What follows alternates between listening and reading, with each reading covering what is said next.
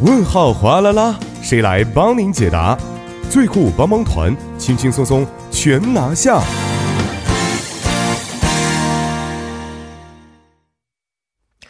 生活小贴士尽在帮您解答。首先欢迎我们的节目作家李京轩，京轩你好，大家好，主持人好，你好。那么首先来听一下今天我们要解答的问题啊，到底是什么样的？呃，你好，我前几天呢去超市买菜的时候啊，发现韩国有机栽培的蔬菜是非常多，而且呢比一般的蔬菜要贵一些。啊，想问一下节目组啊，这种有机天然食品真的就会比一般的食品要好吗？呃，首先还是非常感谢这位朋友的咨询啊。确实，我记得以前呢有一个报道是说啊，前几年因为杀虫剂鸡蛋的问题啊，呃，所以这种有机天然的鸡蛋是销售量增长了三倍左右啊。那么这种。天然食品真的就会比一般的食品更安全吗？嗯，对于韩国百姓来说，一般都会普遍认为天然食品会比这个施加农药等的一些食品要健康。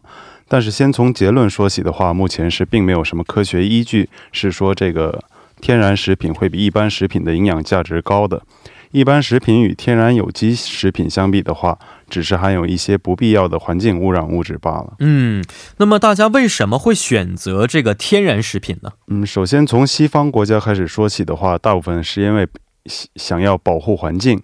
根据韩国农业农业科学院的资料，为了个人的安全购买天然食品的欧洲人只占百分之三，而韩国人是占百分之八十八的。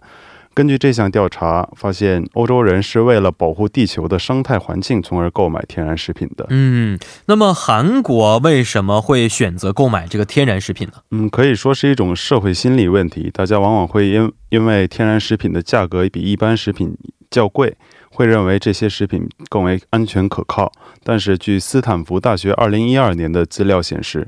近四十年，近四十年以来，他们分析了两百三十七篇有关有机食品与一般食品的论文，结果两者并不存在营养学上的差异。嗯，看来我们要正确看待这个天然有机食品了啊。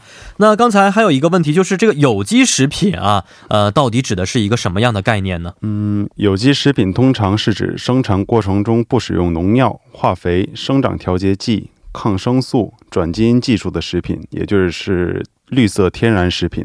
但这个天然并不意味着就是安全的哦。呃，如果不添加农药和化肥的话，像病虫害之类问题也肯定会出现的，是吗？是的，除了病虫害问题，有机食品在栽培的过程中往往会使用人或畜生的粪便作为肥料，而这个粪便如果不进行充分的发酵的话，会污染农产品，也会难以去除一些寄生虫或者是细菌等等。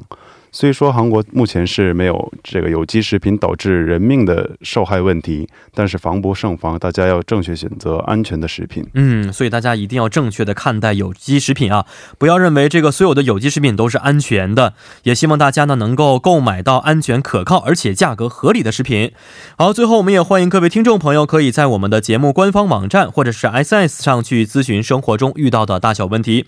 如果大家还有其他疑惑或者是想法的话呢，也。希望通过我们的参与方式与我们进行互动，我们将会及时的为大家答疑解惑的。参与方式为：您可以通过发送短信的方式发送到井号幺零幺三，每条短信通讯商会收取您五十韩元的短信费用；或者是通过我们的微信公众号，您可以搜索 TBS 互动，关注之后发送短消息即可。又或者可以登录我们的网页留言板，登录 tbs efm 点 s o r 点 kr，在网页点击幺零幺三信息港主页就可以了。好的，今天也是非常感谢金轩呢，咱们明天再见。再见。嗯，再见。那么下面为您带来的是今日首尔板块。